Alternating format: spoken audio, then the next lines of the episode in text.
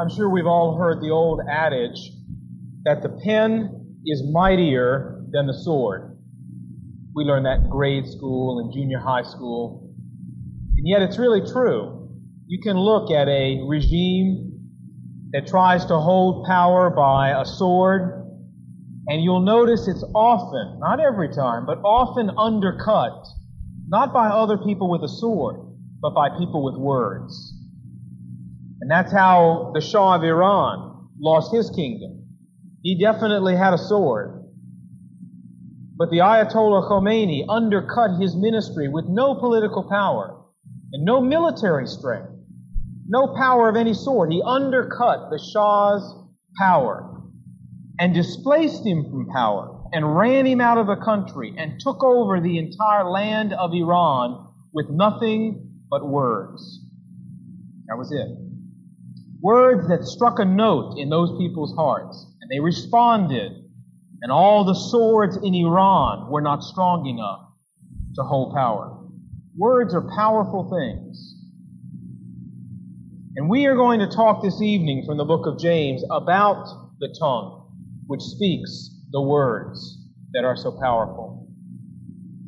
We're going to talk about this, and this is a very serious subject. I must confess, as I read these verses, that I am struck deep by this, because as James says, to control the tongue is a very difficult thing. And I don't know about your tongue, but mine seems to be constantly running out of control. Very difficult. I trust we'll listen carefully as the Holy Spirit speaks to us this evening from His Word. James begins in the first five verses of James chapter 3 by telling us that the tongue has great power. That's point number one. The tongue has great power. My brethren, let not many of you become teachers, knowing that we shall receive a stricter judgment. For we all stumble in many things. But if anyone does not stumble in word, he is a perfect man, a mature man, able to bridle the whole body. Indeed, we put bits in horses' mouths that they may obey us, and we turn their whole body. Look also at ships. Although they are so large and are driven by fierce winds, they are turned by a very small rudder wherever the pilot desires. Even so, the tongue is a little member, but boasts great things. The tongue has great power. James begins by telling us in verse 1, by warning these people, mostly Jews that he's writing to, not to be too quick to desire to be teachers of the word for prestige's sake. Now, the Jews had a special problem with this. You don't have to turn there, but in Matthew 23, allow me to read to you the words of our Lord. Matthew 23, verses 6 and 7. Talking about the Pharisees. He says they love the best places at the feasts and the best seats in the synagogue. And they love to be greeted in the market, marketplace and to be called by men, Rabbi, Rabbi, which means teacher, teacher. They love it. Nothing gives these people more pleasure than to have others refer to them as Rabbi, teacher. Oh, the prestige. And it truly was a very prestigious thing in the Jewish economy to be called a teacher. Fact, until recently in America, it was very prestigious in this country to be called a teacher. James warns us not to be too quick to jump at this. Now, there's nothing wrong with aspiring to be a leader or a teacher for God's glory. In 1 Timothy 3, Paul says, if any man aspires craves, reaches for the work of a bishop, an elder, an overseer. He desires a good work. Nothing wrong with desiring it, but the stakes are high. Because as James says, we shall receive a stricter judgment. The stakes are high. So James says you better be careful before you leap into this for the prestige because you are leaping into a position where God will judge you more strictly than he judges someone else. A verse in the book of Hebrews that I'd like to share with you. Again, you don't need to turn there, but I want you to listen. If you're not a teacher or an elder, this verse really won't have that much effect on you as I move towards the end of it. It will at the beginning. It says this, obey those who have the rule over you and submit yourselves. Now that applies to you. And we'll talk more about that some other time. we will talk about that sometime, but not now. But listen to the end of that. For they, that is your leaders, watch out for your souls as those who must give an account. Who do you think we're going to give an account to? To the congregation? Oh, we need to be responsible to the congregation, there's no doubt. But this account we are going to render is going to be to someone far higher than this congregation. There will be a day when your elders and your pastor will stand before our Lord. And when he takes out the scales to judge us, and even as he judges us here on this earth, he tends to use a slightly different scale for us. So James starts off by telling people to be careful about desiring to have this for the prestige. And there is some, perhaps, because stricter evaluation is involved. now, at first glance, you may not really see why this applies. I must confess, for a long time, I didn't see why this applied. And after I explain to you why I see it applies now, you may still think, I don't know why it applies. But I think the reason that he put this in right where he did is to relate to what's to come. Why will teachers give a stricter, have a stricter evaluation? Why will we give a stricter accounting of ourselves to the Lord?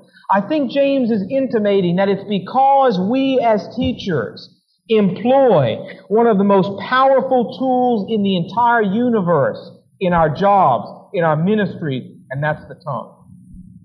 I think that's the connection. Like no one else, someone who teaches God's Word uses that tongue for his ministry.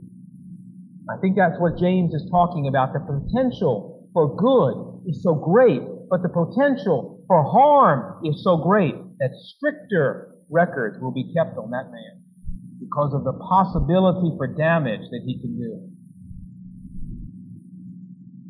But regardless of whether or not we've understood that totally correctly, let's move on.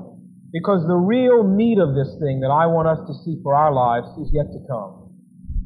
James goes on to say that the tongue has great power. He says in verse 2, we all stumble in all sorts of ways. We all have problems. And there's lots of us who have different things under control. You may not have a problem with self-discipline, but you may have a problem with something else. You may not have a problem with that particular thing, but you may have a problem with self-discipline. We all have different problems. Ah, but there's one problem every one of us has. There's one problem that every one of us struggles with. And James says if anyone doesn't stumble in word when he uses his mouth, that is a perfect, that's a mature man who is also able to bridle the whole body. James is saying, if you can control your tongue, there's not another part of your body that you can control. And he goes on to say that often small things exercise large amounts of control. He says in verse 3, we put bits, little tiny bits about that big, in a horse's mouth. And we take a horse that weighs hundreds and hundreds of pounds and with that little teeny tiny piece of metal, we pull it and he turns. And we pull it and he turns. And most horses, horses, when you pull it this way, stop. Most. There are a few who will challenge you, but most will stop. And you're moving around those hundreds of pounds with a little tiny piece of metal. Or look at ships. They displace tons and fierce winds is what it takes to move them around. And yet a little tiny rudder in comparison to the size of the ship. You turn it, and that ship goes wherever you want it to go. James is saying, oftentimes we see in nature that little things have great power, power over even much larger things. So too, verse 5, even so the tongue is a little member Ah, but it grows, it boasts great things. It has great power. It's a very powerful thing. Our first point is that the tongue has great power. The man that I took over the college and career ministry from that I was involved in before I came to be your pastor, you support him. He's one of your missionaries. He's in Portugal. His name is Joe Henricus. And he and I are old friends. We went to seminary together, spent a lot of time together. I have a lot of respect for that man. And he was back visiting about a year after he left that class and I had taken it over. And he came back about a year later to visit. We went out and had lunch together. We were sitting there talking. He said to me, You know, one thing I've really learned on the mission field, one thing I've really learned in the ministry, is how powerful what I say as a minister really is. He says, I mean, I throw something off the top of my head, a thought, something that suddenly popped in, an idea. And someone takes that and goes out and lives their whole life differently because I said that. He said, I'm beginning to realize what power there is in speaking, especially as a representative of Jesus Christ. He's right. I had a professor in seminary who used to warn us. He'd say, Men, in those days it was mostly men, when you go out here to be pastors or Christian workers or whatever it may be, he said, Don't you forget that most people are going to take what you say to be totally equivalent to what God says. And you can tell them day in and day out to look in this book and check you out because you could make a mistake, but they won't. And you can warn them over and over to consult God on it and not just take what you say at total face value, but they won't. And he said, Imagine what it's like if a widow comes in and talks to you and asks you if she can get remarried. Not a widow, forgive me, a divorcee. And you say to her, No, it's my conviction in reading this scripture that your divorce was not in line with the scripture and you can't. So for 20 years, she, she cleans, she scrubs floors, she works two jobs to raise her kids.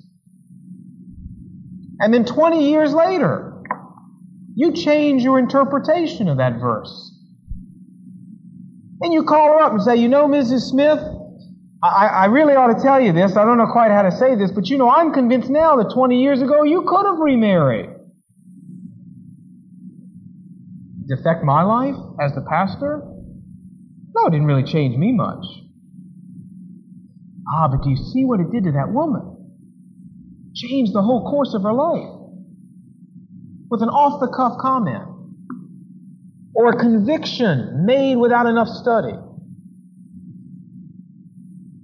My friends, the power of words are great. This thing that operates in your mouth, called the tongue, we all know, can do more damage in a split second than you could do with a sledgehammer the rest of your life. We know that, don't we? How many times when we slipped and we said, Oh, I wish I hadn't said that. Put it back in. Back in. No, I can't do that. No, it can't happen. Powerful thing. That's what James says. That's why teachers need to be careful because they are using the most powerful part of the human body. Now let's see what else he says. He says not only is it powerful, but to make matters worse, it's hard to control. He says in the end of verse 5, See how great a forest a little fire kindles. And the tongue is a fire, and a world of iniquity. And the tongue is so set among our members that it defiles the whole body and sets on fire the course of nature, and it is set on fire by hell. For every kind of beast and bird of reptile and creature of the sea is tamed and has been tamed by mankind. But no man can tame the tongue. It's an unruly evil, full of deadly poison. With it we bless our God and Father, and with it we curse men, who have been made in the likeness of God.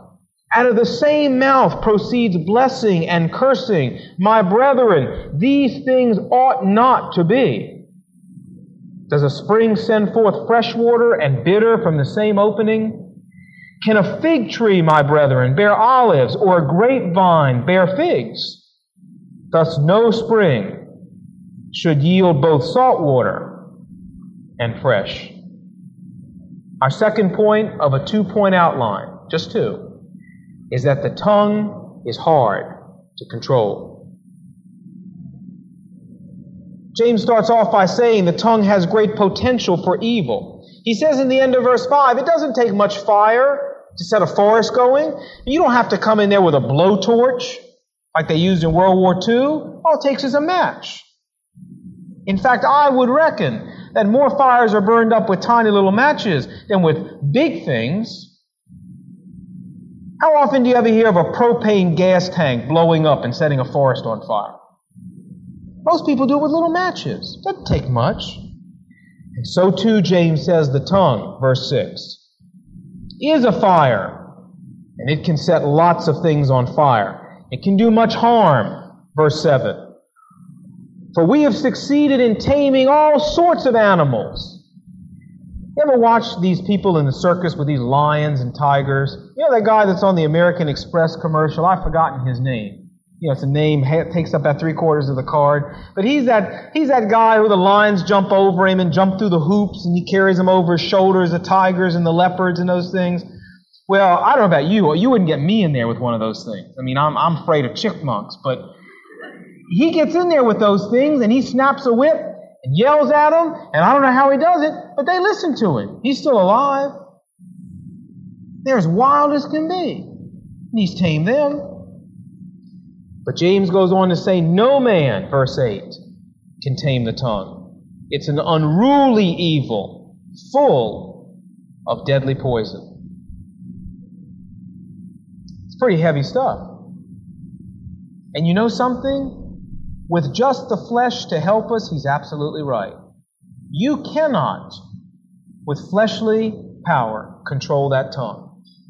How many times, I'm sure many of you have said, now when I go over this person's house tonight, I'm be very careful, or I'm never again going to say anything nasty about anybody. I'm only going to speak what's positive. Sound familiar? Always what uplifts, that's what Paul says. Always what edifies. And then you find yourself in a conversation, and when you leave it, you just feel plain rot with some of the things you said. That ever happened? I see smiles. It must have. You see, whatever has great potential for good also has great potential for harm. That's a rule of human existence. That's the way it is. Ah, if you're dealing with a boy and a girl, if they're dealing on the level of like, then they'll deal on the level of dislike. Ah, but if you're dealing on the level of love, they deal with hate. See, love has more potential for good than like. But when love goes sour, there is nothing more vicious than someone who's been in love where that love has really gone sour. That's a vicious thing. Why? Because the potential for good, the love was so much greater. But with it, automatically, by God's design, comes the always present danger of greater harm. That's a rule of existence. So the tongue, which can do great things, can praise God, can preach sermons, can tell people how to get saved, can also do great damage. The more the potential for good, the more the potential for harm. It's a rule of life. No risks, no rewards. Now, electricity is a good thing. Electricity is nice. If we didn't have electricity, we'd be by candlelight tonight. We might not even be here tonight if it wasn't for electricity. Electricity keeps our refrigerators going and our alarm clocks when it doesn't go off going and our everything. It's nice. Love electricity. In fact, you know, with all the electric appliances we have, stoves are such a nice thing. Can you imagine if you were back in the old days when you had to build a fire under a pot to boil water? Imagine how much trouble it would be to have a cup of tea if you had to go out there and start a fire every time you wanted a cup of tea. It takes me about 20 minutes to start a fire in my fireplace. and another 15 to get it going, and probably another 15 to heat this kettle of water, by then, who cares about the tea? So you just walk in there and you flip the button, boom, here comes this electric stove. Burner gets all red hot, stick that old pot of water on there, in a couple of minutes, pow, tea. Isn't that great? Tremendous source of blessing. Do you know when I was a little boy, my favorite color was red? And I can still remember, very vaguely, oh, but I remember, being about four years old, maybe three. And I was just about eye high if I stood on my tippy toes to the stove. And I can still remember one day coming in and seeing that burner red. And I loved red.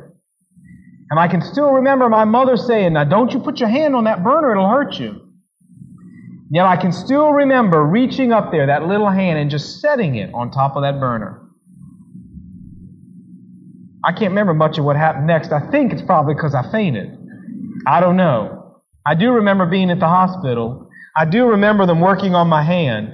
I do remember the fact my mom told me I'd burned all the skin off my hand. It was on the burner. Potential for good? Oh, yeah. Potential for harm? Oh, you betcha if you misuse it. Same's true with the tongue. Potential for good? Certainly. But you misuse it, and you watch your tongue become an evil godless, destructive thing. That's what will happen. James goes on to say it's one of the most common evils that we have. One of the most common things we do with it is to malign, to speak evil of people. He says in verse 9, with it we bless our God and Father. Now there's a good use. And with it we curse men.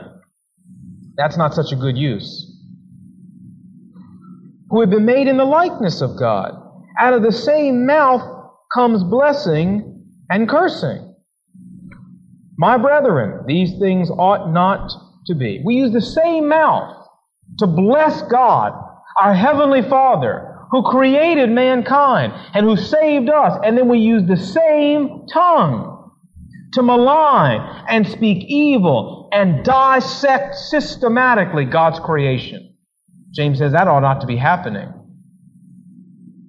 He says nature normally prohibits a contrast like that. Look at what he says. Can a spring send forth both fresh water and bitter water from the same spring? I mean, can you go to a water fountain and the left half of the water stream that comes out the fountain is good water and the right half of the same stream is bad water? Impossible. Ridiculous. It's either good or it's bad. And he says in the same way, look at the fig tree. Fig trees don't bear olives and figs, just figs. It Does one thing or the other. And grapevines don't bear figs, they bear grapes. And springs don't yield both fresh water and salt water, one or the other. And so James is saying our mouth ought to do one or the other. If we're going to bless God, we need to bless people. And if you're going to curse people, you might as well curse God. At least make it consistent. James says our mouths should not present that kind of a contrast. My brethren, these things ought not to be. Blessing God's great. But we need to be careful how we speak of God's greatest love, and that's men. And I would say we as believers need to hear this. We need to hear this about seven times a week, like every morning. Because I find as believers, we sometimes are more careless what we say about people than people who don't even know Christ. We're so careless and we speak evil of one another. It'd be bad enough if we just spoke evil of people outside of the fellowship of God who didn't know Christ. That would be bad enough. But to speak evil of our brothers and sisters, the members of the same body, that, my friends, is despicable.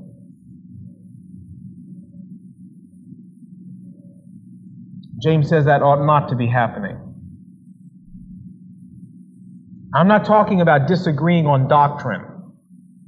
I'm talking about slander and backbiting and rumor and gossip and maliciousness, and it happens with Christians all the time.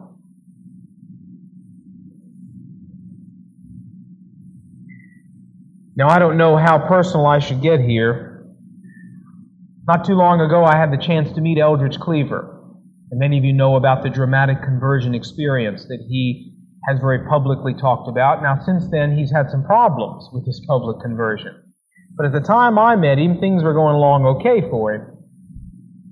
And he said to me, You know, it's the most incredible thing. Here I come, and I come back from Algeria, and I'm talking about being a Christian, and I'm talking about receiving God, and I'm talking about being born again, and I come and give myself up, and I don't expect the world to welcome me.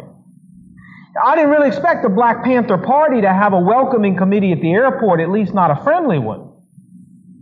But he said, You would think, wouldn't you, that other believers would have welcomed me with open arms and comforted me and encouraged me and shared how excited they were for me. Wouldn't you? And I said, Sure, I, I would. And he said, Well, a few did, but you know what most of them did?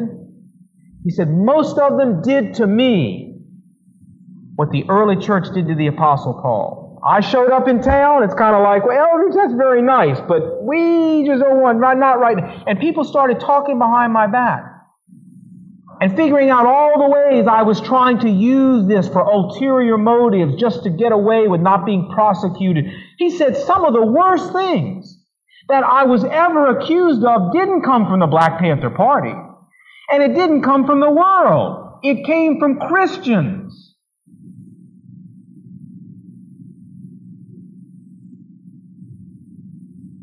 And I didn't really know what to say.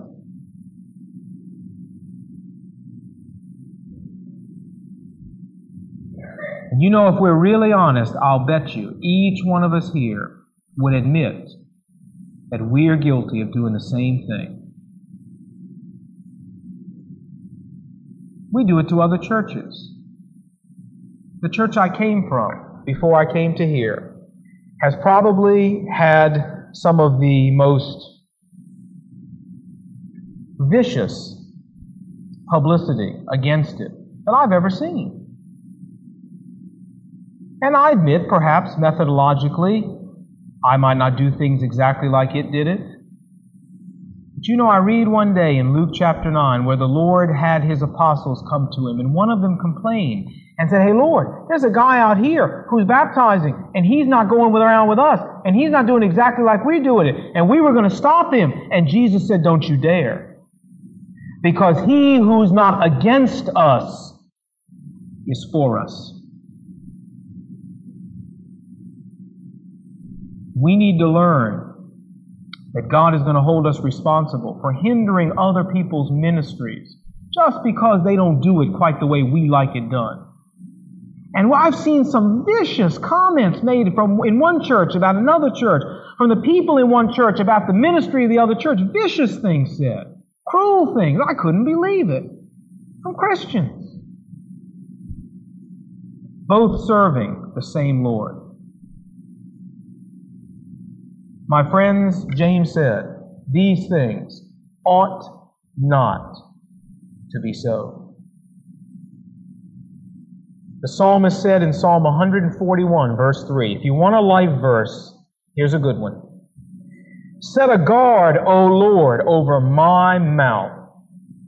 Let me repeat the verse, Psalm 141, verse 3. It's not over yet, but I want you to catch it. Set a guard, O Lord, over my mouth and keep watch over the door of my lips. That's a good verse. That's a good prayer. And that's the only way you'll control that mouth of yours. It's the only way I'll control this mouth of mine, is if the Spirit of God controls it. As one man said, a sharp tongue is the only edged tool that grows sharper with constant use. Let's pray together. Heavenly Father, Lord, we're just people, you know that. And you yourself have told us what we already know, and that is that our tongue is very difficult to control. So, Father, we confess to you in our own power we cannot control it. We pray for your help. Dear God, I can't preach this message to every Christian in America, not even any Christ, every Christian in Washington. But I pray for McLean Bible Church.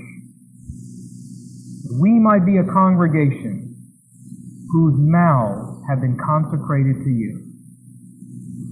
Lord, help us not to say or do things that would damage one another, that would damage this fellowship, that would damage your reputation. Give us wisdom and self-control and power from the Spirit of God to control our mouths. In your name we ask it. Amen.